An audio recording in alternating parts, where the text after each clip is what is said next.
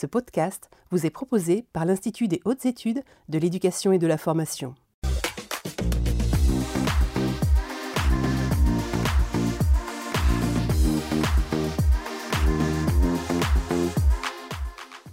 Mesdames et messieurs, bonsoir, nous sommes le mardi seize novembre, soyez bienvenus ici en direct de notre studio de l'Institut des Hautes Études de l'Éducation et de la Formation pour suivre pendant l'heure qui va suivre euh, ce nouvel épisode des mardis de l'I H deux E F. Alors ce numéro s'inscrit dans la continuité de notre édition de juin deux mille vingt et un qui était consacrée à l'année de la biologie. Dans ce second temps, nous nous intéresserons plus particulièrement à la compréhension des enjeux autour de la biologie, mais aussi aux leviers de pilotage à disposition des acteurs du premier et du second degré. Alors pour en discuter, ce soir, j'ai le plaisir d'accueillir pas moins de neuf intervenants à distance que je vais sans plus attendre vous présenter tour à tour, à commencer par Ange Ansour. Vous êtes directrice du programme éducatif Savanturiers à l'École de la Recherche pour le Centre de Recherche Interdisciplinaire de Paris. Annie Boisbouvier, vous êtes inspectrice pédagogique régionale pour l'Académie de Grenoble. Caroline Bonnefoy, vous êtes inspectrice générale de l'éducation, du sport et de la recherche, membre du groupe Sciences et Technologies du Vivant, de la Santé et de la Terre. Myriam Charles, vous êtes inspectrice d'académie, inspectrice pédagogique régionale de l'Académie de Guyane. Catherine Jessus, vous êtes directrice de recherche au C N R S. Pierre Ferrand, vous êtes enseignant en sciences et vie de la Terre et chargé de mission au C N E S de Toulouse. David Guilherme, vous êtes chef de mission de l'éducation euh, au développement durable dans l'Académie de Rennes. Jean-Marc Moulet, vous êtes inspecteur général de l'éducation, du sport et de la recherche, doyen du groupe Sciences et Technologies du Vivant, de la Santé et de la Terre. Et enfin, Bertrand Pajot, vous êtes inspecteur général de l'éducation, du sport et de la recherche, également membre du groupe Sciences et Technologies du Vivant, de la Santé et de la Terre. Bonsoir à vous neuf. Alors, euh, neuf intervenants, ça vous impliquera d'être aussi précis que concis, et je compte sur vous, voilà. Et euh, bien sûr, ce sera mon rôle aussi, euh, pour être maître du temps et terminer à dix-huit heures. Euh, donc, je vous propose une première phase sur laquelle nous allons être dans la continuité euh, du temps un euh, consacré à l'année de la biologie, ce temps qui est, donc, s'est déroulé au mois de juin deux mille vingt et un. Et ma première question est donc pour Monsieur Pajot. Euh, Monsieur Pajot, nous nous retrouvons donc euh, euh, pour ce second temps euh, avec le souhait de faire à la fois la part belle euh, à ce qui se passe dans les classes et ancrer également les pratiques de pilotage dans un temps euh, certes annuel mais également un temps long. Euh, l'actualité étant ce qu'elle est, nous avons aujourd'hui un bon exemple de pratique d'enseignement de la biologie et de sens euh, donné avec la biologie, grâce notamment à Thomas Pesquet, donc euh, l'astronaute français qui est revenu sur Terre. Euh, pourriez-vous nous dire, euh, dans un premier temps, en quoi consiste euh, l'une de ces missions ? Alors, très brièvement, il s'agit de faire ici converger deux sources d'intérêt pour les élèves, parce que pour euh, faire de, la, de l'éducation aux sciences ou le développement de la connaissance scientifique, il faut s'appuyer sur un Un point essentiel de l'humanité, c'est la curiosité. C'est celle qui dirige la, la, la, aussi les sciences, parce qu'un scientifique, par nature, c'est curieux. Donc, euh, il y a une très forte affinité de nos élèves et de leur famille, d'ailleurs, sur le spatial. Et la mission, le succès de sa mission de Thomas Pesquet, la manière dont elle a été suivie par les médias et les médias sociaux, notamment, extrêmement importante. Et puis, il y a la, l'intérêt aussi, nous, que l'on souhaite apporter dans l'année de la biologie, sur les aspects purement biologiques de la chose. Et les deux ont convergé avec une expérience sur un organisme un peu énigmatique pour la plupart des gens, qui s'appelle le blob, ça c'est son nom euh, commun. Euh, tout à l'heure, euh, Pierre Ferrand donnera peut-être son nom scientifique, mais qui est un micro-organisme particulier, qui est d'ailleurs, pour micro-organisme, il est visible à l'œil nu, il est, tout, il est souvent de, très fortement coloré, et surtout, il est doué de process d'apprentissage. Et donc, euh, je vais laisser la parole à Pierre Ferrand, qui pourra décrire les, mm, objets, enfin, les, les, les projets scientifiques et pédagogiques qui ont, été, qui ont mêlé les et le blog. Merci euh, Monsieur Pajot. Alors avant de donner la parole à Pierre Ferrand, je vous rappelle, vous qui êtes derrière vos écrans, euh, que vous pouvez réagir à cette émission et poser vos questions à nos intervenants. Pour cela, rien de plus simple. Vous vous rendez sur la plateforme Mentimeter avec le code qui s'affiche juste en bas de votre écran. Euh, vous posez vos questions, nos intervenants y répondront et vous pouvez également réagir à ces émissions des mardis de l'I H deux E F en vous rendant sur Twitter avec le hashtag habituel direct I H deux E F. Pierre Ferrand, donc vous êtes enseignant et chargé de mission au C N E S à Toulouse. Euh, je vais vous demander dans un premier temps de nous présenter le C N E S et de nous présenter votre mission au C N E S. Oui, bonjour à tous. Donc, je suis Pierre Ferrand, enseignant d'abord en sciences de la vie et en sciences de la Terre. Et euh, je travaille au C N E S en, en tant que chargé de mission. Alors, le C N E S a signé avec l'Éducation nationale une convention, une convention euh, dont l'objectif est de promouvoir les sciences et technologies spatiales dans le domaine de l'éducation. Euh, la conséquence, c'est, euh, la for- c'est des formations, c'est-à-dire la, les, la mise en place de stages euh, par les maisons pour la science, le P A F, et cetera. La réalisation de ressources et aussi la réalisation de bon nombre d'activités euh, que vous pouvez euh, chacun euh, visiter sur le site du C N E S, euh, sur la partie donc euh, éducation. Euh, cette partie éducation, c'est en fait un service à part entière au C N E S, euh, voilà, qui est composé de huit personnes. Très bien. Alors pour rebondir sur ce que nous disait M. Pajot juste avant, euh, parlez-nous un petit peu de cette expérience menée dans l'I S S avec ce fameux blob. Alors, l'expérience menée dans l'I S S, c'est la mission Alpha. Mission Alpha, c'est une mission de six mois qui a été menée par notre astronaute français qu'a cité Bertrand Pajot, qui s'appelle Thomas Pesquet. Euh, au cours de cette mission qui a duré six mois, douze expériences ont été menées. Euh, dans ce laboratoire de la micro-pesanteur qui permet euh, de confronter euh, les sciences à l'absence de pesanteur sur des périodes relativement longues et donc de faire euh, des recherches à long terme. Euh, parmi ces recherches, euh, une était à destination euh, des plus jeunes euh, et euh, l'ambition de cette expérience était de sensibiliser euh, nos jeunes aux sciences et aux technologies du spatial et peut-être même de susciter euh, des vocations, on l'espère. Euh, le choix a été fait euh, pour l'expérience menée par les jeunes de travailler, de faire un partenariat avec un institut euh, scientifique qui est le C N R S et euh, notamment euh, une biologiste qui s'appelle Audrey Dussutour qui est chargée de recherche au C N R S et qui travaille sur euh, un, un être vivant qui s'appelle Physarum polycephalum, euh, beaucoup plus connu sous le nom de blob et beaucoup plus facile à, à retenir. Alors, si je devais reprendre euh, Euh, une phrase d'un journaliste, plus on le connaît, plus on se passionne pour lui, c'est vraiment le cas. Euh, c'est un organisme qui rampe, vous le prenez, vous le coupez en deux, vous obtenez deux blobs, euh, il peut fusionner, il n'a pas de cerveau, c'est une cellule unique, il, peut, il, est, il est capable d'apprendre, d'élaborer des stratégies, il est quasi immortel, c'est pas un champignon, c'est pas un animal, c'est pas un végétal, donc c'est assez énigmatique. Euh, donc l'intention a été de, mettre, de réaliser deux expériences avec ce blob dans la station spatiale internationale et en parallèle de faire la même expérience, de mener les mêmes expériences dans les classes. Donc pour ça on avait donc trois partenaires et on s'est divisé un peu le, le, le travail dans ces trois partenaires. Euh, le C N R S pour la partie scientifique avec Audrey Vichutour a en fait mis à disposition des classes le blob. En gros, c'est quatre mille cinq cents lots qui ont souches qui ont été distribués à tous les établissements par l'intermédiaire du C N E S. Euh, le C N R S a aussi euh, élaboré euh, le protocole à destination, le protocole industriel, donc euh, c'est-à-dire euh, la version qui était à bord de l'I S S, et puis le protocole euh, avec euh, les experts de l'éducation nationale pour pouvoir mettre ça à disposition euh, des classes. Euh, en fait, on avait deux expériences que je vais vous présenter tout à l'heure. Donc, une expérience sur laquelle le blob était dans une boîte seule. Euh, et aller euh, explorer euh, son environnement. Donc ça, c'était l'expérience qu'on appelait exploration, et puis une autre expérience dans laquelle on a mis de la nourriture, et il s'est dirigé donc vers cette euh, nourriture. Le C N R S aussi euh, a eu pour mission de euh, faire vivre le forum des questions-réponses euh, qu'il euh, qu'il co-animait avec le C N E S et avec l'Éducation nationale.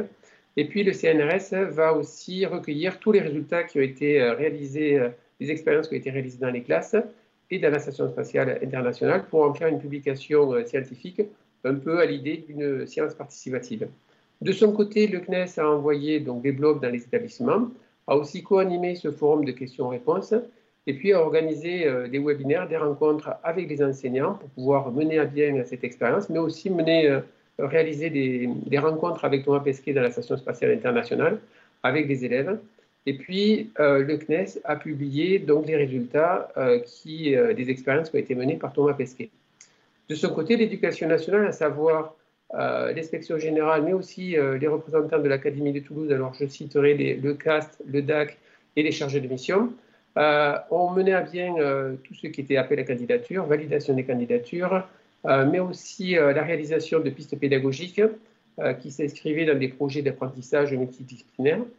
Et puis la réalisation de protocoles, et euh, quand, je parle, quand je pense à des protocoles, c'était tous ceux qui étaient notamment liés euh, aux conditions sanitaires et à la sécurité, en plus de co-animer, euh, là aussi, euh, les différents forums.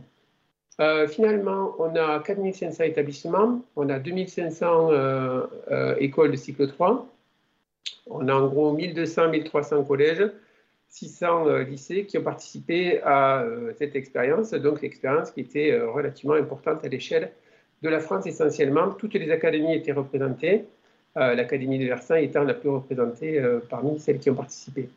Chaque établissement a donc reçu euh, son matériel, à savoir un blob, le papier euh, sur lequel allait se développer ce blob, et un petit euh, lot de goodies. Et puis, il devait mettre à disposition, euh, de, pour faire l'expérience, du matériel.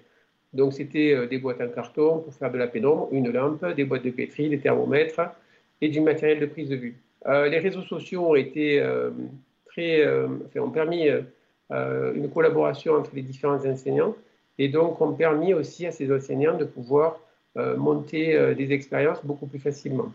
Alors, on va regarder les résultats. Je vous ai amené un blob qui a été mis en culture euh, hier.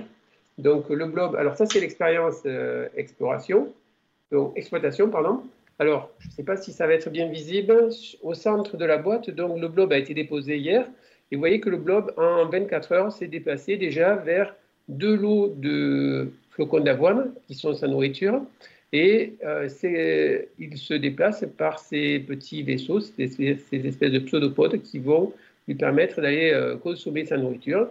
Les deux autres n'ont pas été encore consommés et vont euh, l'être dans les prochains jours. Alors, euh, je, normalement, on devrait voir euh, la vidéo, les deux petites vidéos. Alors, j'ai sélectionné deux petites vidéos. La vidéo de ce qui a été réalisé euh, dans la Station Spatiale Internationale et la vidéo qui a été réalisée par une classe euh, de la région de Chartres.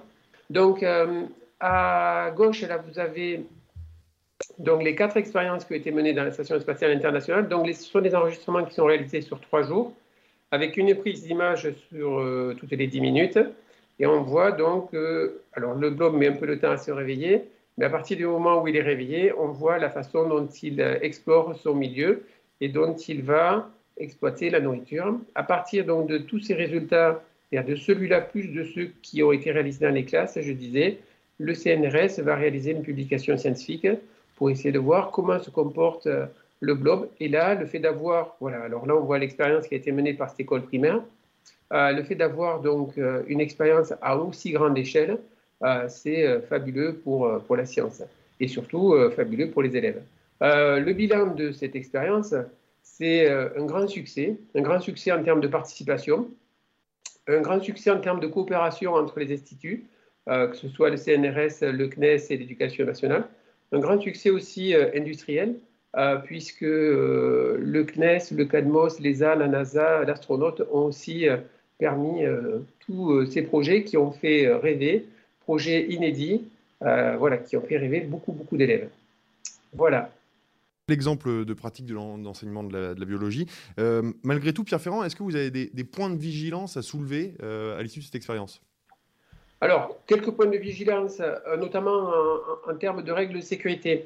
Euh, là, je vous ai présenté une expérience qui a été menée euh, sur un support qui était un papier. Euh, donc, euh, donc, je vous le refais voir. Euh, ici, pas de milieu de culture, donc très peu de chances d'avoir autre chose que du blob qui se développe dessus. En revanche, dès lors que j'utilise des milieux de culture, hein, je peux me retrouver avec euh, des parasites qui peuvent euh, être euh, nocifs, y compris pour l'expérimentateur. Euh, donc voilà, euh, des protocoles de sécurité qui ont été euh, mis en place et qu'il faut vraiment respecter euh, pour le bien de chacun. Pratique à, à encadrer et à ne pas reproduire chez soi, c'est ça le message. Par exemple, par exemple, c'est une pratique de laboratoire qui se pratique au laboratoire dans des conditions bien particulières. Alors, je profite de ça pour dire que ça a été aussi l'objet de coopération entre des écoles primaires qui n'avaient pas forcément de laboratoire mais qui se sont rapprochées de collèges, des collèges qui se sont aussi rapprochés de lycées parce qu'ils n'avaient pas forcément le matériel pour éliminer le matériel. Donc, quand on parlait de succès, c'est aussi un succès en termes de... Voilà, de coopération, que ce soit sur les réseaux sociaux, mais aussi dans les échanges de pratiques au quotidien.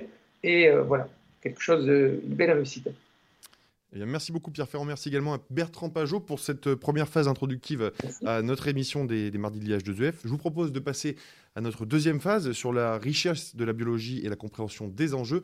Mais avant cela, je vous rappelle que vous pouvez réagir et poser vos questions à nos intervenants en vous rendant sur la plateforme Mentimeter. Le code s'affiche juste en bas de votre écran. Vous saisissez votre question et vous nous l'envoyez. Et vous pouvez également réagir sur Twitter avec le, direct, euh, le hashtag pardon, direct I H deux E F comme pour chaque émission. Bien, pour cette deuxième partie donc consacrée à la richesse de la biologie et à la compréhension des enjeux, je vais m'adresser maintenant à euh, Madame Jessus. Euh, vous êtes directrice de recherche au C N R S. Euh, le début du vingt et unième siècle et le siège d'un grand tournant pour les sciences de la vie. Pouvez-vous nous expliquer dans un premier temps ce grand tournant et nous préciser les avancées technologiques qui en sont à l'origine ? Oui, merci. Euh, et ben, en fait, souvent, comme très souvent dans l'histoire de la biologie, ce sont effectivement des avancées technologiques euh, qui ont permis récemment d'accéder à, à de nouvelles connaissances. Donc, euh, je vais juste résumer les, les principales. La première, elle émerge au domaine de l'imagerie, avec deux grands changements, un changement d'échelle, puisqu'on peut désormais visualiser les objets d'étude jusqu'à un niveau euh, atomique. Et l'autre changement, c'est qu'on peut observer des objets en vie sans avoir à les tuer au préalable, comme c'était euh, le cas euh, il y a peu, que ce soit à l'échelle de la cellule ou de l'organe, par exemple, on peut voir un cerveau humain en action.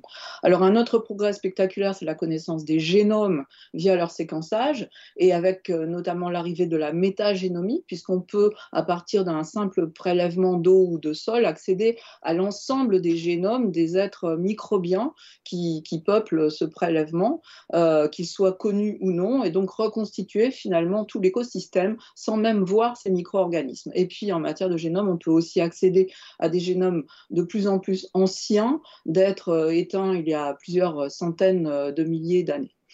Euh, bien sûr, il faut citer aussi les progrès technologiques colossaux en matière de manipulation du vivant, que ce soit manipulation des génomes, euh, mais aussi manipulation des cellules et des tissus par des techniques d'ingénierie. Et euh, ces nouvelles technologies, elles ont généré des changements dans les approches d'investigation. Maintenant, pour répondre à une question biologique, euh, il est possible pour les chercheurs de démarrer en analysant l'intégralité des propriétés de, de son objet d'étude, son génome, Euh, l'A R N, les A R N, les protéines, toutes les petites molécules métaboliques. Et donc, grâce à des méthodes ensuite informatiques et mathématiques, à l'intelligence artificielle, on peut donner du sens à ces milliards de données de façon à ce qu'elles fournissent des modèles prédictifs. Et à ce stade, bien sûr, il est important, euh, même essentiel, que les biologistes évaluent ces modèles par une approche plus traditionnelle qui est l'expérimentation.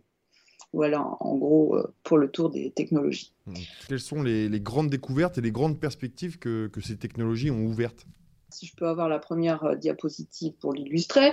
L'une des plus grandes surprises actuelles émerge en fait à la microbiologie, et c'est vraiment la découverte de l'immensité et de la diversité des micro-organismes de la planète. Ce qui frappe, c'est la quantité de ces micro-organismes, la majorité qui forment la majorité de la biomasse euh, planétaire, leur diversité et le fait qu'on ne les connaisse pas au final. Hein, soixante pour cent des bactéries vivent dans les océans, on en connaît euh, euh, au maximum que cinq pour cent. La majorité des virus sont aussi dans les océans.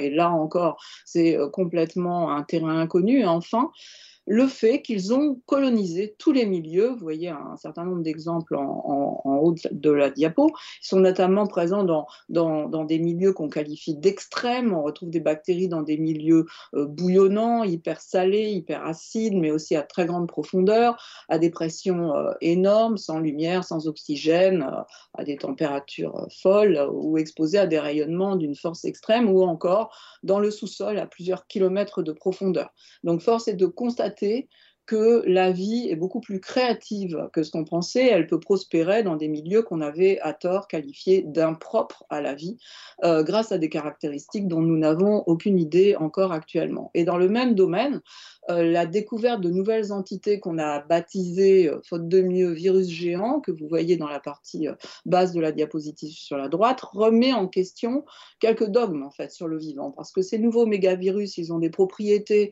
qui les font ressembler au virus, mais ils ont aussi des propriétés qui n'ont rien à voir avec celles du virus, entre autres leur taille et celle de leur génome qui sont énormes. Et euh, il est d'ailleurs impossible de les localiser dans l'arbre du vivant. On a sûrement affaire à de nouvelles formes de vie dont, dont on ignore tout. Donc la conclusion de ces découvertes, c'est qu'il nous faut changer euh, finalement un peu notre conception de la vie. Euh, la microbiologie, c'est donc un secteur très important en raison des rôles qui sont joués par les êtres microbiens, qui sont en symbiose avec d'innombrables autres êtres vivants, qui sont essentiels dans les flux énergétiques et, et nutritifs de, de la planète, mais aussi le fait qu'ils abritent de nouvelles formes de vie et qu'ils nous renseignent sur les origines de la vie sur la Terre ou d'ailleurs peut-être sur d'autres planètes et sur l'histoire de la vie. Et l'histoire de la vie, ça me permet d'enchaîner avec le deuxième enjeu qui est euh, cette histoire. Euh, l'arbre du vivant, il a complètement été redessiné euh, il, y a, euh, il y a peu, d'abord euh, par la découverte d'un troisième règne du vivant, aux côtés des bactéries et des eucaryotes. Le troisième règne, c'est les archées que vous voyez. Et la représentation actuelle de cet arbre ou de ce buisson a énormément changé, aussi grâce à la génomique qui a redessiné avec beaucoup d'exactitude les liens de parenté et de filiation qui n'étaient jusque-là basés que sur des observations morphologiques. Mais c'est également les échelles de temps qui ont été modifiées, et puis, comme vous voyez, la masse des unicellulaires dans l'histoire et jusqu'au temps présent. Alors, une autre grande question liée à l'évolution, c'est la nature de son moteur, comment créer de la nouveauté. Euh, il semble qu'un moteur essentiel d'émergence de la nouveauté repose sur des remaniements de grande ampleur de génome avec l'intégration massive euh, de, de gènes. Vous enseignez sûrement au, au lycée l'origine des eucaryotes à partir d'une symbiose entre une archée et une bactérie, que vous voyez sur la diapo, ou celle de la lignée verte, une autre symbiose entre une bactérie photosynthétique et une cellule eucaryote. Et donc ces transferts horizontaux de gènes, voire de génome, ont vraiment animé l'arbre du vivant. Et le rôle des virus, d'ailleurs, a été assez important. dix pour cent de notre génome, c'est de l'A D N rétroviral qui a pu être à l'origine de quelques innovations intéressantes, hein, comme la fécondation ou le placenta des mammifères. Et ça nous rapproche de l'histoire aussi de l'être humain, qui, elle aussi, est un domaine qui connaît des avancées majeures aujourd'hui et qui montre que l'évolution de cette espèce, la nôtre, dépend, comme toutes les autres d'ailleurs, de brassage et de mixité. Alors, un troisième enjeu, ça concerne l'A D N, parce que si l'étude des séquences d'A D N, c'est la clé pour comprendre l'histoire du vivant, en fait, l'organisation, le fonctionnement des génomes, c'est encore presque une euh, terra incognita, en tout cas une boîte noire.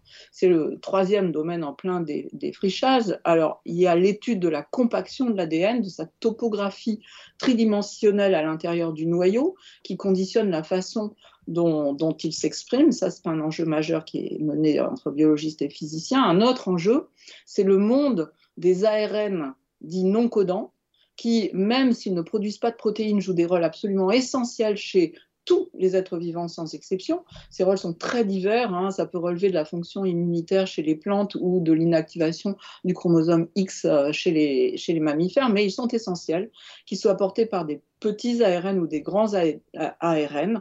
Et donc c'est tout un, un nouveau monde à, à décoder qui change notre vision sur les fonctions de l'A D N, qui ne s'exercent pas qu'au travers des séquences codantes, et sur celles de l'A R N, qui ne sont pas que des intermédiaires entre les gènes et les protéines.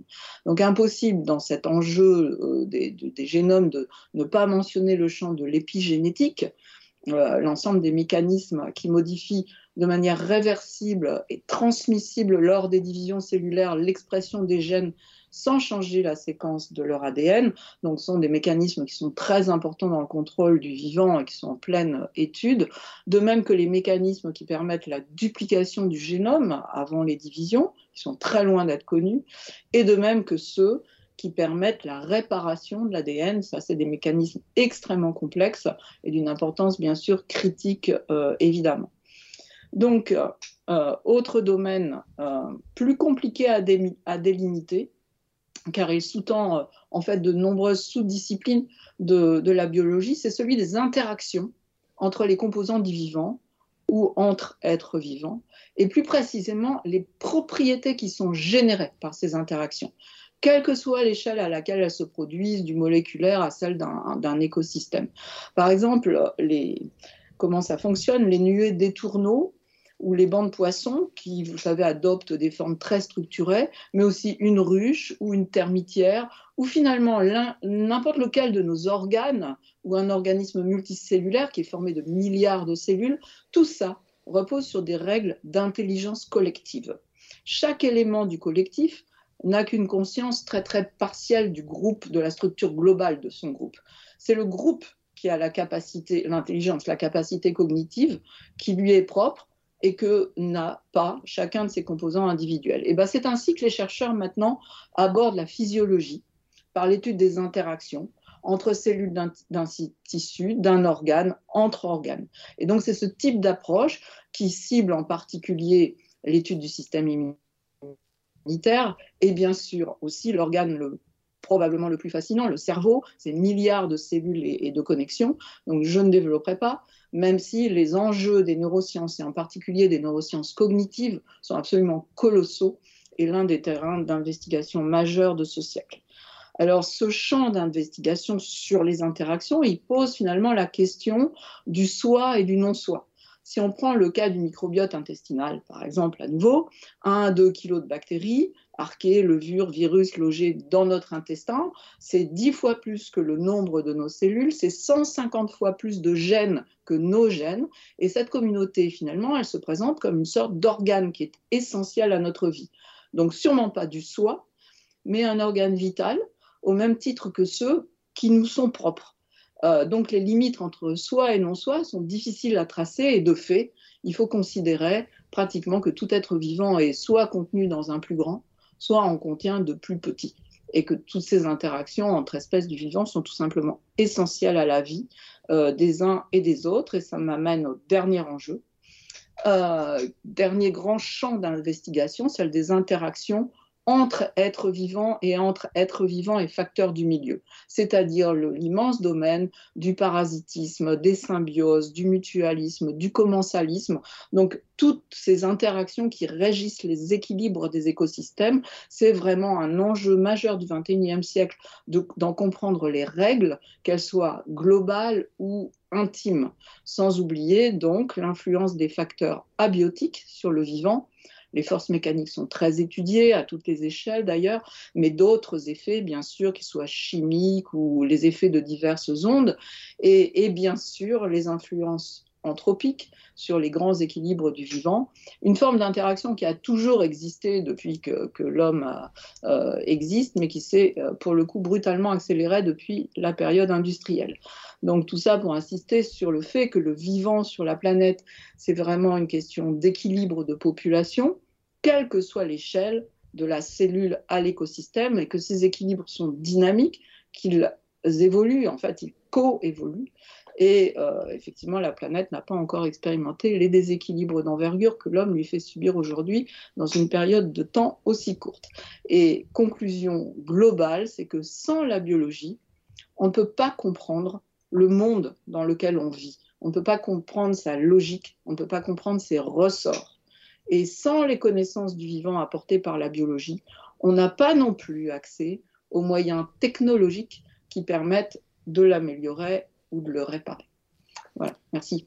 Eh bien, merci beaucoup en tout cas Catherine Jessus. Alors je rappelle, vous êtes directrice de recherche au C N R S et donc en synthèse de tout ce que vous venez de nous dire, pour récapituler un petit peu les cinq grands enjeux euh, du vingt et unième siècle, ce sont donc un la ch- le champ de la microbiologie, deux celui de l'histoire de la vie, trois l'organisation et le fonctionnement des génomes, quatre euh, les interactions au sein du vivant avec notamment la physiologie de la cellule à l'organisme et six euh, enfin et cinq pardon, les interactions entre êtres vivants et entre êtres euh, vivants et facteurs du milieu. Euh, merci en tout cas Catherine Jessus pour euh, cet éclairage. Euh, je vais me tourner maintenant vers euh, Jean-Marc Moulet. Euh, alors cette fois, on va voir qu'il y a d'autres enjeux euh, qui sont d'un autre ordre. Euh, vous êtes donc euh, inspecteur général de l'éducation, du sport et de la recherche, doyen du groupe Sciences et Technologies du Vivant, de la Santé et de la Terre. Euh, on va par exemple s'intéresser aux enjeux de la biologie, notamment euh, sa place dans l'économie euh, et en termes d'emploi. Qu'est-ce que vous pouvez nous dire à ce sujet ? Bah, d'abord, je pense qu'il est, il est important de reconnaître que pour, euh, pour des élèves, des étudiants, pour, pour leur famille, il est légitime de choisir des voies d'orientation ou des métiers qui offrent euh, des perspectives positives en termes d'emploi et en termes de perspectives de carrière. Donc, je crois que c'est important de porter le message, un message clair sur ce qu'est la biologie aujourd'hui, sa place dans l'économie et ce qu'elle offre comme emploi euh, dans le tissu industriel de notre pays. Euh, et, et il y a un hiatus, il y a, il y a, il y a une contradiction, c'est que pour le grand public, en effet, la biologie n'est pas considérée comme étant porteuse de ces enjeux. Et pourtant, si on oppose à la biologie des, des, des métiers comme médecin, vétérinaire, pharmacien, ingénieur agronome par exemple, eh bien là, la, la, la situation s'inverse. C'est-à-dire que la biologie, en quelque sorte, va masquer l'ensemble des sous-disciplines, ou des disciplines dont, euh, qui se nourrissent de la biologie et qui, elles, par contre, sont reconnues. Alors, je, je vais présenter finalement ces enjeux économiques euh, en, en deux temps. D'abord, comment, comment nos politiques on, on, on mettent la biologie au premier plan des différents plans de relance qui sont proposés, en particulier les plans de relance qui ont été mis en place suite à la crise de la Covid, et puis un état des lieux, finalement, économique de ce qu'est aujourd'hui la, bio, la place de la biologie en économie. Alors, si on regarde les deux plans de relance qui ont été conduits, et l'inspection générale l'année dernière a été amenée à rencontrer les industriels qui ont euh, été retenus lors de ce premier plan de relance et qui avaient pour objectif justement de, de, d'identifier les points euh, un peu saillants et qui faisaient défaut dans notre économie. La France et l'Europe dépendaient d'autres pays et en particulier à cause justement des, des productions en lien avec la biologie. Alors on retient quoi ? On retient des industries qui produisent euh, des molécules alimentaires ou des compléments alimentaires, des industries qui vont produire des protéines avec des, des nouveaux process en biotechnologie, en particulier à partir des insectes. Alors je rassure tout le monde, c'est pour la, la, l'alimentation animale. L'agronomie aussi a été retenue, et en particulier pour euh, les nouvelles technologies euh, qui vont permettre de, de, de cultiver mieux et, et, et surtout avec moins d'intrants en particulier. Et là, on pense en effet à des, à des conséquences ou des enjeux liés au développement durable. Le plan euh, France Relance, hein, qui, qui, qui, qui va, euh, en, qui va euh, être euh, impulsé au travers de cent milliards d'euros, va déjà consacrer trente milliards d'euros aux enjeux écologiques. Alors là aussi, évidemment, ça fait écho à ce que, à ce que je viens d'évoquer, euh, mais également, par exemple, à l'hydrogène vert. Hein, il y a, il y a des enjeux très forts, là aussi, de production euh, d'énergie. Dans ce plan euh, qui, qui, que la France met en place et où le président de la République s'est largement exprimé, on trouve également la production de nouveaux biomédicaments. Et quand on parle de biomédicaments, derrière, il y a des biotechnologies. Hein, ça n'est pas de, ce n'est plus des médicaments issus simplement de la chimie. On a besoin d'organismes vivants pour les produire. On parle aussi des traitements de pointe, avec les, des anticorps monoclonaux, par exemple. Des traitements pour lutter contre les maladies neurodégénératives qui sont évidemment essentiels au moment où notre population vieillit, on le sait tous, et où là aussi, les métiers d'ailleurs euh, qui sont portés par la biologie et qui sont dans ce champ euh, professionnel vont avoir une importance, import- enfin, une importance capitale. Alors l'état des lieux, après avoir vu que les, les, les, les, les différents plans de relance et la politique mettent la biologie au premier plan, l'état des lieux c'est quoi ? euh, si, on, si, si on se réfère par exemple à ce que dit l'ANIA, euh, qui est euh, l'Association nationale des industries agroalimentaires, eh bien, cent quatre-vingts milliards d'euros, c'est le, le, le, le chiffre d'affaires, finalement, euh, de l'agroalimentaire en France, et c'est le premier poste budgétaire de la France. Agroalimentaire, évidemment, derrière, c'est de la biologie, et, la bio, et, et ce seul secteur dégage quatorze milliards d'euros d'excédent pour la France.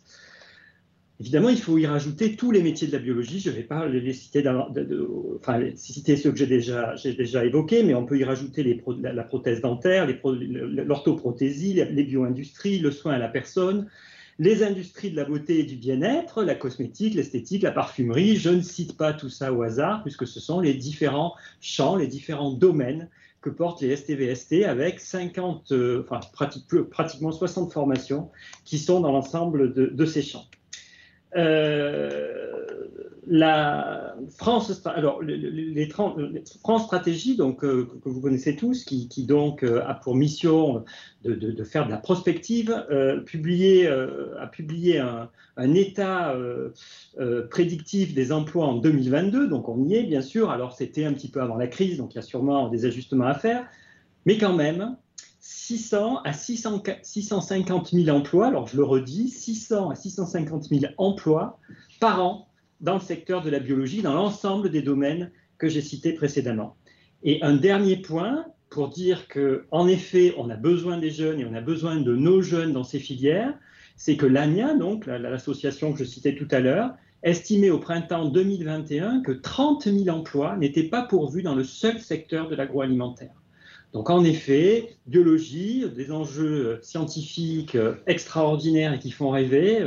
Je, je, je rebondis sur ce que Catherine Jessus nous a présenté. La biologie, un enjeu essentiel aussi pour notre économie, économie de la France bien sûr, mais économie de l'Europe aussi. Eh bien, merci beaucoup Jean-Marc Moulet, voilà qui vient clore euh, cette deuxième partie sur euh, la richesse de la biologie et la compréhension des enjeux. Euh, je vous propose maintenant de poursuivre sur le sujet de, de l'année de la biologie, encore une fois en complétant les interventions euh, par les témoignages d'actions euh, et l'identification par les pilotes euh, des leviers à mobiliser pour assurer des effets dans le temps et permettre aux élèves de développer des compétences dans le domaine des sciences et de la pétence. Euh, avant cela, je vous rappelle que vous pouvez réagir euh, et poser vos questions à nos intervenants en vous rendant sur la plateforme Mentimeter. Pour cela, vous saisissez le code code qui s'affiche juste en bas de votre écran. Et vous pouvez réagir également sur Twitter avec le hashtag direct I H deux E F. Euh, je vais maintenant m'adresser à Caroline Bonnefoy. Caroline Bonnefoy, vous êtes inspectrice générale de l'éducation, du sport et de la recherche. Comme Jean-Marc Moulet, vous êtes membre du groupe des sciences... Euh, du groupe Sciences et Technologies du Vivant, pardon, de la Santé et de la Terre.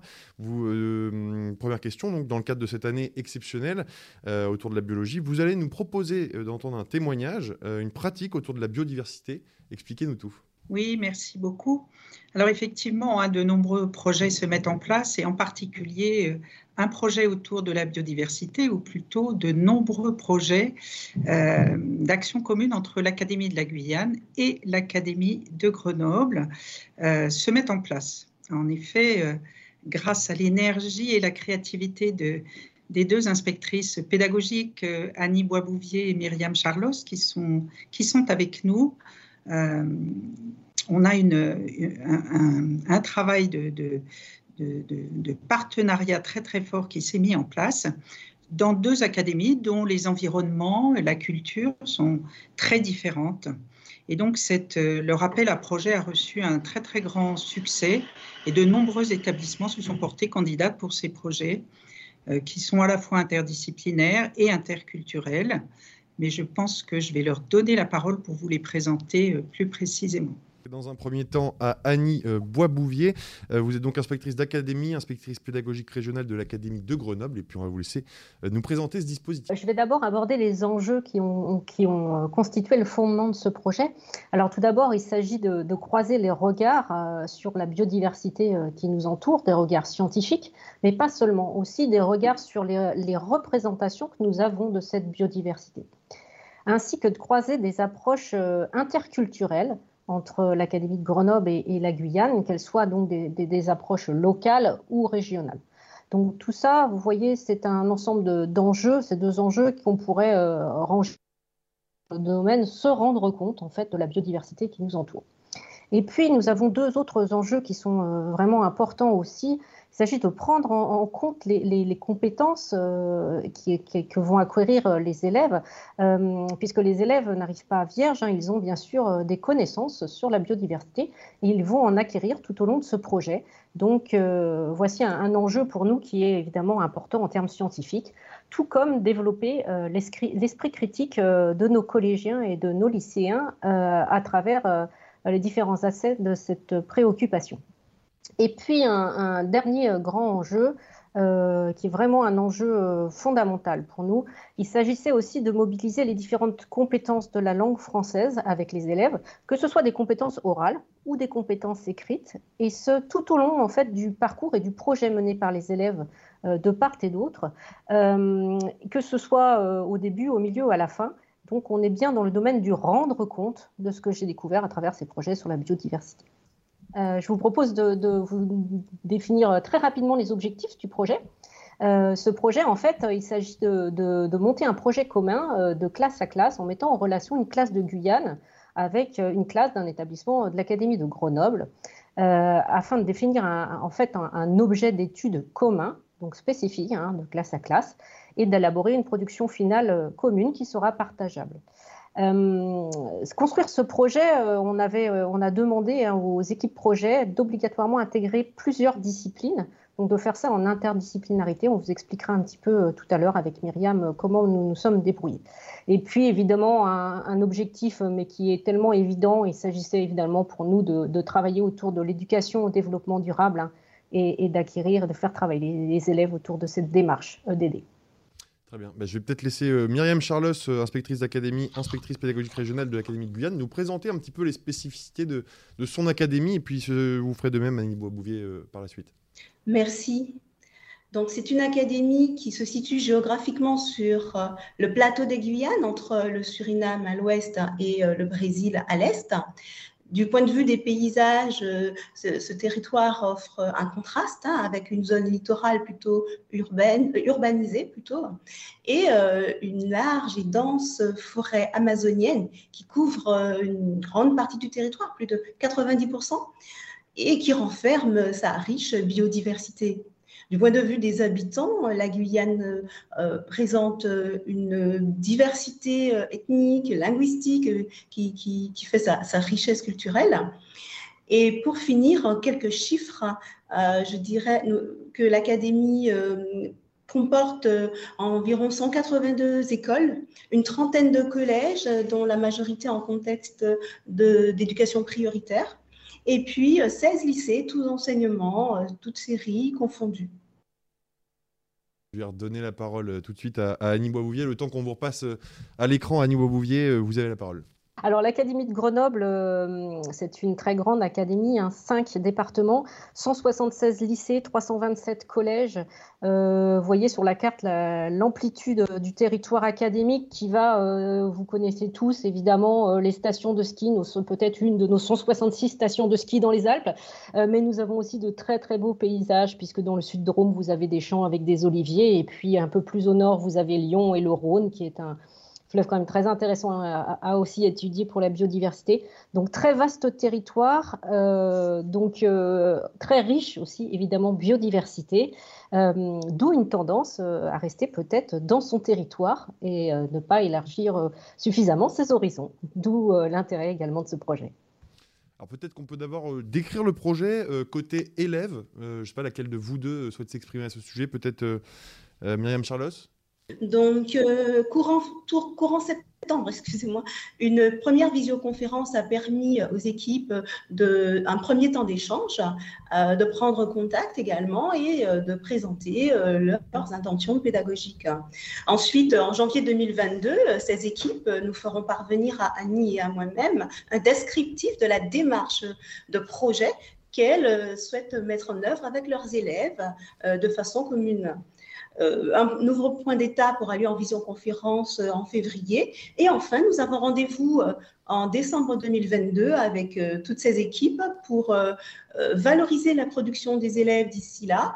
Et euh, ces productions, euh, par ailleurs, seront de nature très, très, très variée. Par exemple, des collégiens de l'Académie de Guyane euh, et des lycéens de Grenoble élaborent euh, en parallèle un reportage scientifique, on va dire, hein, euh, qui porte sur euh, des écosystèmes respect de, excusez-moi, des écosystèmes de leurs environnements respectifs, de leurs académies respectives, euh, pour pouvoir justement porter un regard croisé euh, sur ces écosystèmes. Mais euh, d'autres d'autres équipes envisagent des productions euh, de type euh, articles scientifiques ou euh, euh, suivi d'espèces dans le cadre de sciences participatives. Très bien, merci beaucoup. Et puis peut-être un, un petit descriptif aussi côté enseignant. Euh, Annie Boisbouvier, je vais vous redonner la parole à ce sujet. Oui, euh, merci Myriam pour euh, ces précisions. Alors, euh, côté euh, enseignant, on a laissé volontairement une grande autonomie aux équipes. Euh, on leur avait demandé euh, de, de postuler et, et de proposer un travail en pluridisciplinarité. Et on a laissé en fait les équipes choisir avec quelle discipline elles voulaient travailler. Nous avons juste imposé en fait le fait que le pilote, euh, puisque c'était l'année de la biologie cette année, hein, voilà, euh, soit un professeur de S V T et que soit impliqué un professeur de lettres. Alors on, on s'est retrouvé avec des projets avec de très très nombreuses disciplines impliquées. Euh, je ne sais pas si on voit la diapositive, mais je ne comptais pas les citer si on peut voir la diapositive. Voilà, merci, parce qu'il y en a vraiment beaucoup, euh, que ce soit dans les langues, le pôle humaniste, artistique et surtout artistique et culturel. Euh, C'était vraiment euh, très très intéressant, euh, toutes ces disciplines euh, voilà, impliquées dans ces projets. Il faut aussi souligner euh, que les, les, les équipes euh, ont, ont englobé des élèves de S E G P A, que nous avons également des élèves délégués dans ces projets, que les projets sont, se font dans différents types d'établissements, hein, ruraux ou, ou en ville, euh, dans des établissements R E P, et que surtout quelque chose de très intéressant, c'est que les disciplines ne sont pas fixes, c'est-à-dire que les équipes nous disent au fur et à mesure qu'il y a une nouvelle discipline qui n'était pas écrite sur le projet de départ, qui décide maintenant euh, de participer. Donc vous voyez, c'est vraiment un projet qui est dynamique et qui s'invente au, au fur et à mesure, au fil de l'eau. Alors les, les, les chefs d'établissement sont également très engagés dans ces projets et sont très intéressés et vraiment sont un appui précieux pour nos équipes. Je dirais un petit mot, mais vraiment en quelques secondes, nous avons eu la chance d'avoir à nos côtés des chargés de mission E D D, des chargés de mission académiques de part et d'autre qui nous ont bien bien aidés, bien épaulés tout au long de la construction de ce projet. Je tenais à, à les remercier par la même occasion. Peut-être une réaction, enfin, surtout un bilan, un croisement des regards sur ce, sur ce projet. On va commencer avec vous, Myriam Charles. Quels enseignements tirez-vous finalement de, de ce dispositif ? C'est un dispositif qui permet donc euh, de travailler la maîtrise de la langue avec les élèves. Hein. Nous l'avons dit, c'est un enjeu euh, important, très fort. Euh, permet de mettre en œuvre l'éducation au développement durable dans les parcours des élèves. Il y a aussi là matière à euh, impulser un travail en équipe pluridisciplinaire. Et puis, euh, ici en Guyane, euh, faire en, en, en sorte que davantage d'équipes et d'élèves euh, s'intéressent euh, plus à la biodiversité euh, locale qui est bien présente. Et vous, donc Annie Boisbouvier, euh, même, même question, un peu euh, votre regard, votre bilan, votre point de vue sur, sur ce dispositif et qu'est-ce que vous retenez comme enseignement ? Alors, euh, je retire le dynamisme exceptionnel de nos équipes qui inventent, réinventent, qui nous envoient des projets sur les mythes et les contes autour de la biodiversité, des choses fantastiques dont on ne manquera pas de partager avec vous les retours. Euh, moi, j'avais vraiment euh, une envie de partager dans tous les établissements de, de mon académie et de, de, d'impulser une vraie démarche autour de, de l'éducation au développement du mar, durable, hein, qui est une démarche très forte dans notre académie. Donc ça, c'était un moyen aussi d'y contribuer. Et puis, euh, d'élargir nos horizons à travers euh, un croisement des regards. C'était vraiment important euh, pour mon académie de s'ouvrir sur d'autres espaces, donc l'interculturalité. Et c'est pour ça que notre, euh, notre projet s'appelle « Regards croisés sur la biodiversité ». Eh bien, merci, mesdames, en tout cas, pour, pour ce témoignage. Merci à vous. Euh, Caroline Bonnefoy, si euh, je me mets à la place des personnels d'encadrement qui nous écoutent, euh, nous venons d'entendre un, un projet contextualisé, certes mis en place sur deux territoires très différents, euh, mais si je suis pilote dans l'Académie de Corse ou de Strasbourg, par exemple, euh, quel transfert est possible sur les territoires et les établissements d'exercice ? Bah, ce que, ce qu'on a pu voir hein, avec le, le, ce témoignage, c'est que ce qui a donné naissance à ce méta-projet, j'ai envie de dire, c'est la volonté de travailler ensemble, hein, de, de deux inspectrices de deux académies très différentes, avec des environnements très différents et qui avaient la volonté de faire découvrir ces deux académies, de faire travailler ensemble enseignants et élèves. Et le cadre finalement qui a permis de définir ce métaprojet est un cadre relativement souple et qui est donc tout à fait transposable entre établissements de deux autres académies avec cette volonté de, de travailler ensemble. Alors, existe-t-il des aides au transfert ? Le, le cadre, le support, je pense que les, les, nos, nos deux collègues sont prêtes à mettre à disposition le cadre qu'elles ont écrit, formalisé, pour faire le, lancer les appels à projets. Mmh.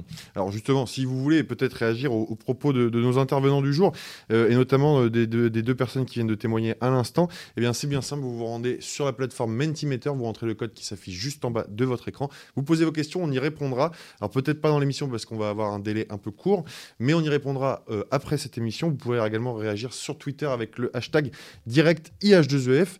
Et on poursuit cette troisième partie avec un nouveau témoignage. On va vous proposer cette fois un projet qui met à l'honneur la biologie, mais pas que, puisqu'il s'agit de comprendre comment il est possible de piloter un projet également transversal.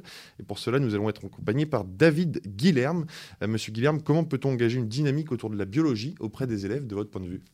Eh bien, en fait, pour piloter des projets de manière plus transversale, je crois qu'il s'agit de croiser les approches. Les collègues les ont, l'ont montré tout à l'heure, par exemple, en croisant les sciences de la vie et de la terre avec des questions d'éducation, développement durable, mais aussi, pourquoi pas, d'éducation artistique et, et culturelle. Ça permet de sortir des entre-soi et d'intéresser aussi des élèves, finalement, à des problématiques contemporaines en lien avec les domaines portés par la biologie, par exemple.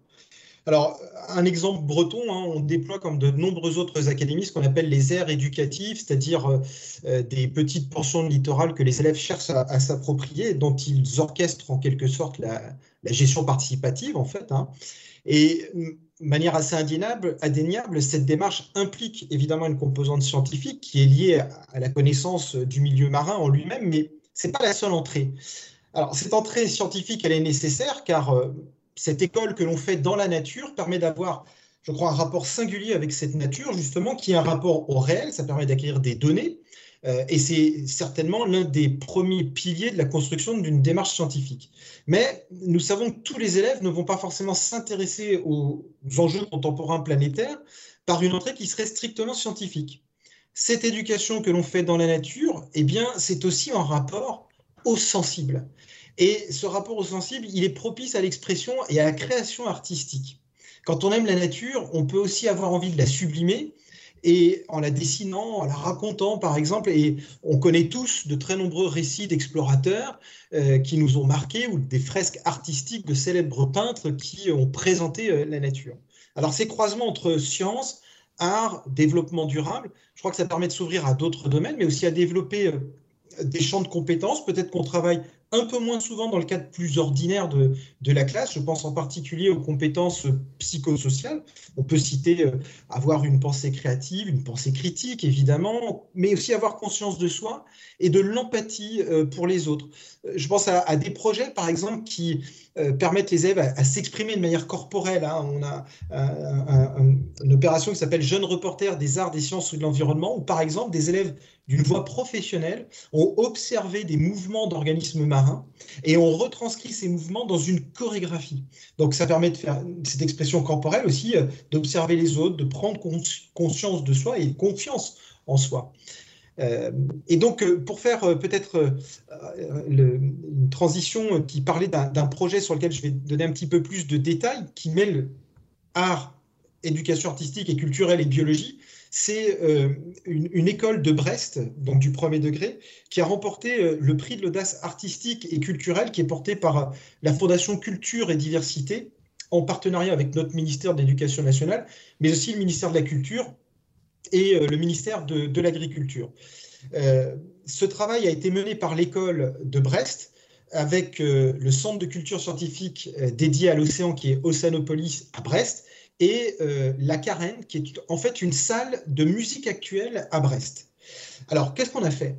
Bien, euh, bon, s'il y a des biologistes qui nous écoutent, on sait bien que l'univers du monde marin est tout sauf un monde de, de silence. Et d'ailleurs, la recherche se penche aujourd'hui sur cette composante des écosystèmes marins qui est parfois peut-être un peu oubliée en écologie marine, mais on peut euh, élever des sons, comme des frottements d'antennes hein, qui servent aux, aux crustacés de, de, de communication, les crissements d'iceberg ou le bruit de l'eau qui coule, qui témoigne donc d'une fonte régulière et qui peut objectivement être une donnée qui renseigne sur des modifications climatiques. Alors, euh, trois artistes musiciens ont été hébergés en résidence à La Carène et euh, dans le centre de culture scientifique Océanopolis-Brest, et ils se sont appropriés des sons à l'aide de scientifiques. Hein, ils sont immergés dans, dans, dans des environnements sonores, souvent inédits, et ils ont euh, produit des créations, euh, des concerts audiovisuels immersifs. Et ils ont travaillé donc avec euh, les élèves, euh, les, les élèves de l'école du Forestou. Concrètement, qu'est-ce qu'on a fait faire aux élèves? Les élèves ont d'abord acquis des données, des marches scientifiques dont je parlais tout à l'heure, donc en enregistrant des sons d'abord dans l'eau à l'aide d'hydrophones à Océanopolis, mais aussi dans l'air à l'aide d'enregistreurs euh, et euh, sur leur aire marine éducative d'ailleurs, puisqu'ils disposent d'une aire marine éducative. Ils ont réalisé des études comparatives des sons capturés dans l'eau et dans l'air. Euh, ils ont travaillé aussi sur des banques de sons fournies par le C N R S, pour réaliser une discrimination précise de sons émis par des espèces marines. Tout ça, ça permet d'appréhender finalement le vivant d'une autre manière. Vous voyez, on est bien dans une démarche scientifique, mais avec un côté plus artistique et sensible. Et les élèves ont cherché à reproduire ces sons avec des bruitages, des instruments, des platines vinyles, par exemple. Et puis, ils ont aussi fait un travail de traitement des sons. Donc, on rentre là aussi sur des techniques en utilisant des logiciels afin de pouvoir les, les reproduire. Et in fine, le travail a conduit à la composition d'une pièce musicale à partir du matériau sonore récolté. Je crois que, voilà, on a un, un exemple qui m'a trou que j'ai trouvé ici intéressant, qui a été primé d'ailleurs, hein, au prix de l'audace artistique et culturelle, qui croise vraiment des entrées artistiques, mais d'une manière très scientifique. Eh bien, merci beaucoup David Guilherme pour ce témoignage. Alors, je rappelle que vous êtes chef de mission de l'éducation au développement durable dans l'Académie de Rennes. Euh, Bertrand Pajot, je vais vous poser euh, la même question que j'ai posée tout à l'heure à Caroline Bonnefoy. Euh, quel transfert possible sur les territoires et les établissements d'exercice? Quels relais et quels acteurs sont à mobiliser? Et surtout, que les moyens mis en place sont-ils transférables selon vous? Alors, ils sont transférables dans plusieurs euh, domaines, notamment parce qu'on a besoin de développer chez l'ensemble de nos élèves, qui sont par ailleurs des êtres biologiques comme vous et moi, euh, des connaissances sur, sur la biologie, euh, en s'appuyant sur ce qui est sensible, comme le soulignait David Guilherme, ou euh, sur effectivement des éléments euh, d'entrée qui ne sont pas obligatoirement seulement scientifiques. La science, c'est pour tout le monde et pas seulement pour les scientifiques.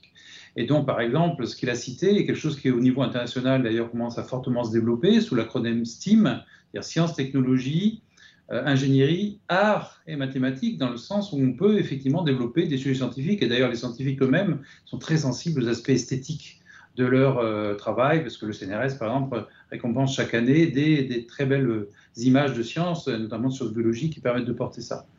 Euh, donc, des projets qui s'appuient sur d'autres types d'enseignements, comme on le soulignait déjà des collègues, sur les arts, sur d'autres approches sont extrêmement importantes et utiles, et on peut les développer partout, puisque par ailleurs, on peut avoir dans les différentes disciplines, en école, en collège, en lycée, des entrées diverses. Et puis, il peut y avoir des choses beaucoup plus ponctuelles. Le, le sujet de l'enregistrement de sons sous-marins, un sujet qui pourrait parfaitement être développé dans l'ensemble des lycées français euh, avec euh, l'enseignement scientifique en première, en terminale, où il y a un projet, effectivement, scientifique et numérique qui permet d'aller du signal jusqu'à son, son acquisition, à son traitement. Donc ça, c'est un point. Et puis, il y a plein d'autres choses mobilisables, y compris qui permettent de faire changer les, les, les représentations initiales des élèves, ce qui est toujours un, un point pédagogique extrêmement intéressant.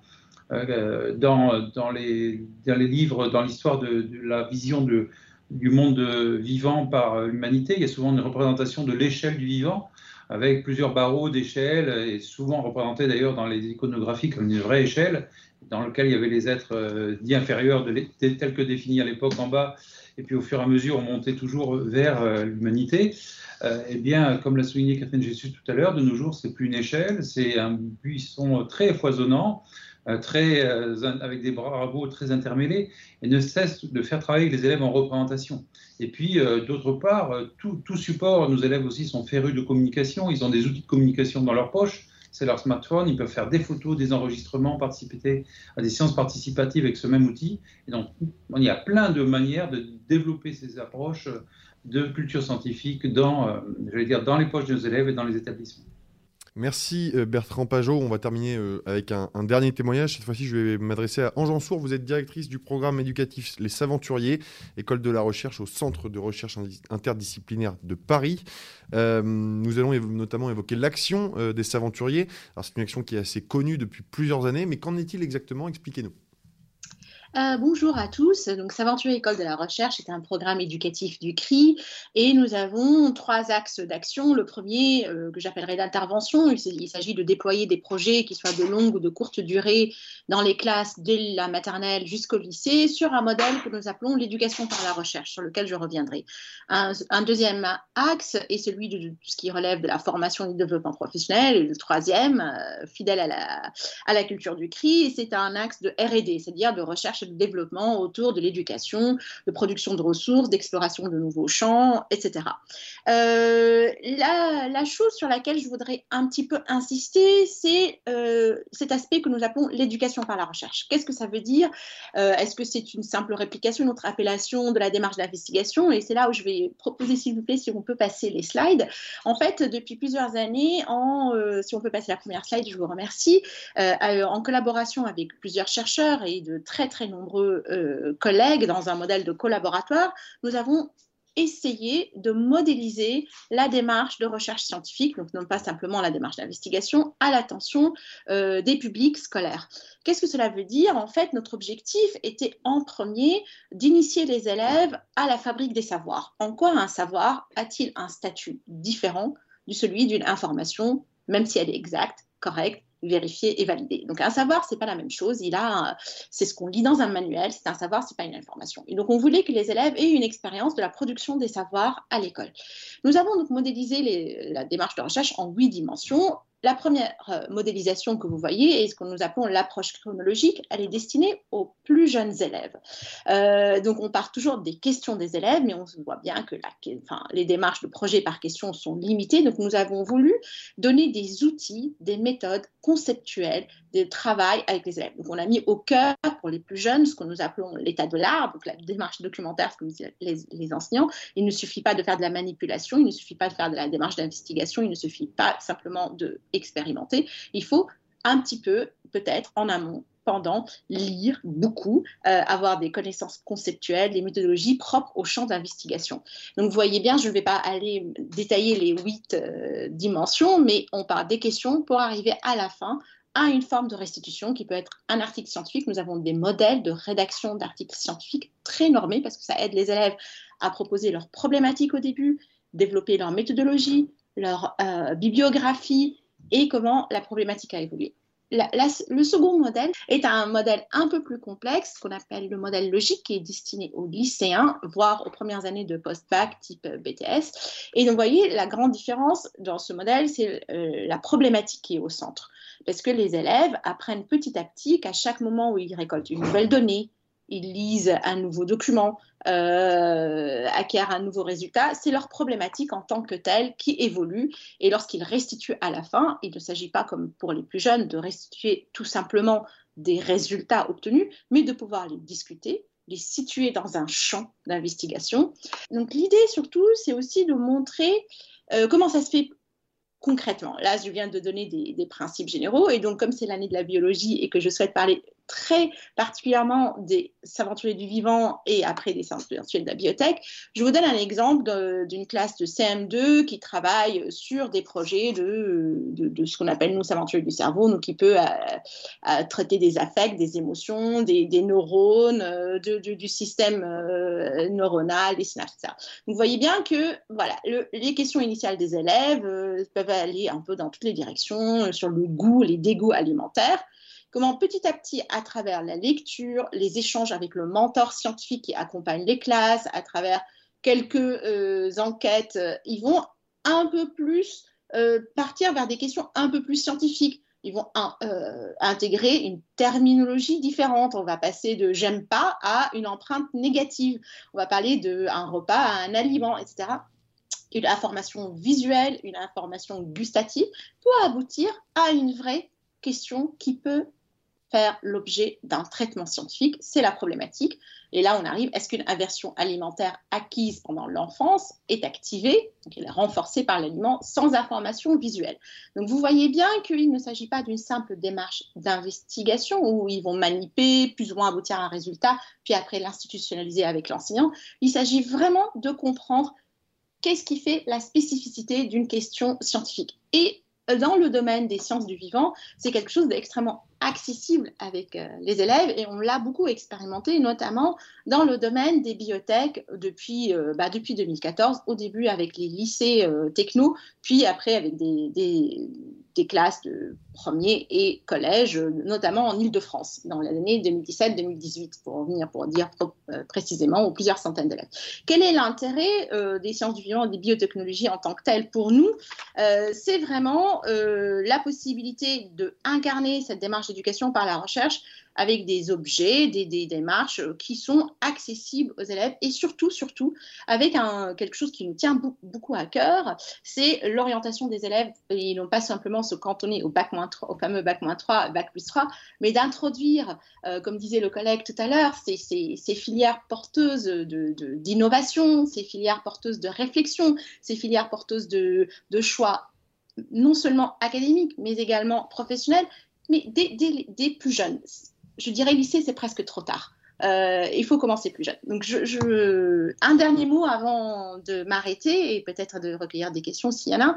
Euh, S'aventurer du vivant, s'aventurer des biotech, euh, s'aventurer du climat, et cetera. Aujourd'hui, on essaie de les réunir dans une grande famille. Euh, les, on a travaillé également beaucoup sur l'éducation au développement durable. En ce moment, nous déployons un M O O C qui est l'éducation en anthropocène, donc ce terme anthropocène qui nous permet d'avoir une approche interdisciplinaire entre les sciences du vivant, les biotech, mais également en convoquant, bien, même si c'est l'année de la biologie, il y a toute l'histoire des sciences derrière, euh, comment la catégorie nature a émergé au dix-neuvième siècle, comment la catégorie environnement est venue après. Pourquoi on parle aujourd'hui euh, de tous ces mots? Donc voilà, c'est pouvoir donner aux élèves des outils des sciences du vivant, mais également des outils d'histoire des sciences pour comprendre où viennent ces concepts, ces mots et ces méthodes qu'ils utilisent, même dans des laboratoires de R et D de pointe, dans des grandes entreprises. Je vous remercie. Merci Ange Ansour. Je rappelle, vous êtes directrice du programme éducatif Savanturiers École de la Recherche au Centre de Recherche Interdisciplinaire de Paris. Alors, vous évoquez des questions, on en a des questions, malheureusement, on manquera de temps pour y répondre. Donc, toutes les personnes qui ont réagi euh, sur l'outil Mentimeter et sur Twitter, nous vous apporterons des réponses écrites à l'issue de cette émission. Euh, on va se quitter, alors pas tout de suite, mais on va d'abord regarder euh, l'infographie synthèse qui vous est proposée comme chaque euh, mardi de l'I H deux E F par Sylvain Paul, avec la compilation des outils mis à disposition du public. On découvre ça en images. Merci Marc-Antoine. Bonjour à toutes, bonjour à tous. Je suis très heureuse de vous retrouver après une toute petite pause automnale que bien sûr vous avez pu mettre à profit pour aller observer la nature de plus près. Euh, voici la, la sélection de ressources sur l'émission donc Année de la biologie. C'est le deuxième temps. Je vous rappelle que la première émission avait été, eu lieu le quinze juin. Première ressource sur le site Eduscol, bien sûr, donc qui présente euh, les enjeux, les objectifs de cette année de la biologie menée en collaboration avec euh, le C N R S. Donc avec notamment euh, une carte cliquable hein, qui présente tous les, toutes les actions et les dispositifs qui sont menés académie par académie. Donc ici, je vous présente euh, les actions menées dans l'académie de Nancy-Metz. Je vous disais, et tout au long de cette émission, il en a été bien sûr question du C N R S. Donc le C N R S qui a mis à disposition un site consacré à l'année de la biologie. Donc sur ce site, vous allez pouvoir retrouver ben, le calendrier hein, des, des différents événements, euh, des ressources de toutes sortes, des, des vidéos, des documentaires euh, reliés à, à la biologie bien sûr, et, no, et plus particulièrement donc un onglet consacré à la formation des enseignants. Formation des enseignants qui est présentée ici, académie par académie, avec euh, les différents dispositifs proposés.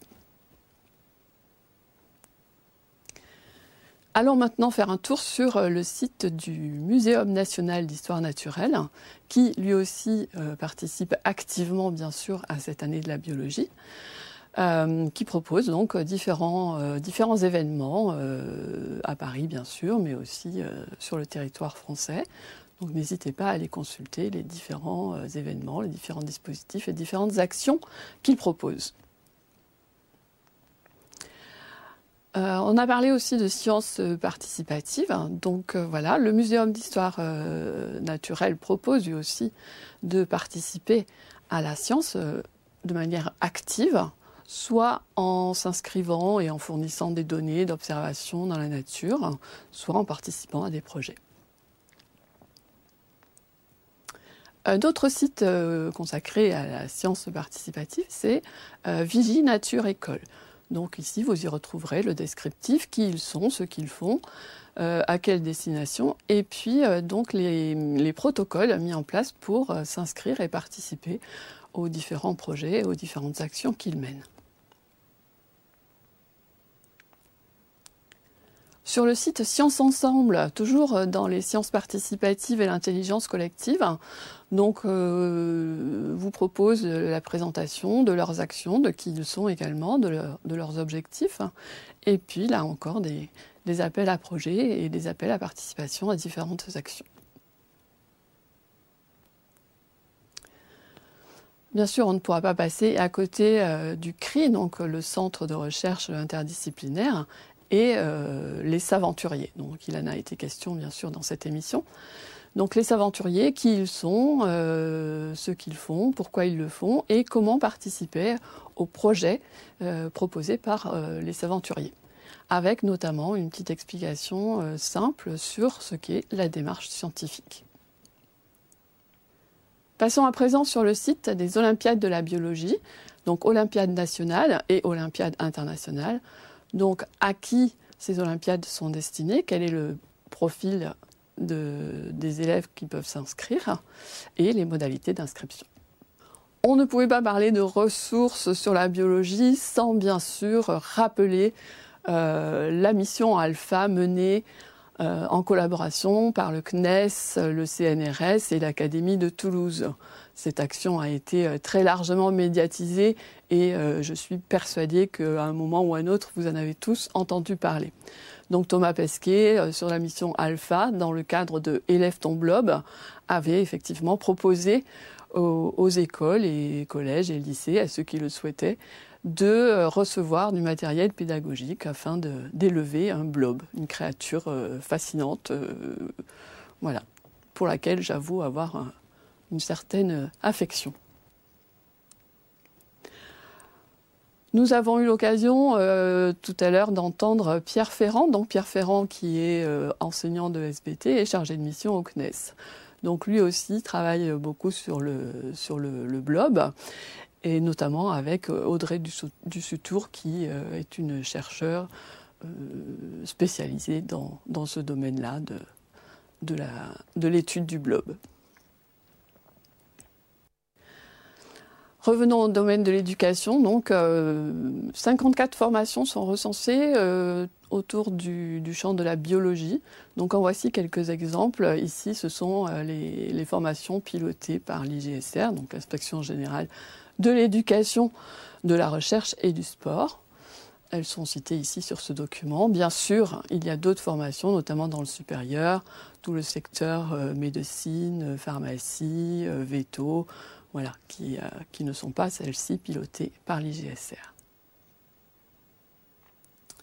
Petit rappel, comme je vous le disais tout à l'heure, l'émission du quinze juin est toujours disponible en replay sur le site de l'I H deux E F, donc n'hésitez pas à aller la visionner et puis jeter un petit coup d'œil aux ressources que j'avais déjà proposées à ce moment-là. Voilà, j'en ai terminé pour ce point ressources, je vous remercie de votre fidélité. Euh, je vous annonce le prochain direct donc, qui aura lieu le sept décembre et qui sera cette fois-ci consacré à l'éducation à la santé. Je vous souhaite une excellente soirée et je rends la parole à Marc-Antoine en studio. Au revoir. Eh bien, merci beaucoup Sylvaine pour cette intervention. Merci également à l'ensemble de nos participants, les participants de cette édition des mardis de l'I H deux E F. Ange Ansour, Annie Boisbouvier, Caroline Bonnefoy, Myriam Charles, Catherine Jessus, Pierre Ferrand, David Guilherme, Jean-Marc Moulet et enfin Bertrand Pajot. Merci à vous neuf d'avoir pris part à cette émission. Euh, vous pourrez bien sûr la retrouver en replay euh, sur le site de l'I H deux E F et sur sa page YouTube. Pour ma part, je vous donne rendez-vous, comme vient de vous le dire Sylvaine, le sept décembre où j'aurai le plaisir de vous retrouver pour une nouvelle édition des mardis de l'I H deux E F. Merci à tous ceux qui ont pris part à la création et à la conception et à la réalisation de cette émission. Très belle soirée à tous et à très bientôt.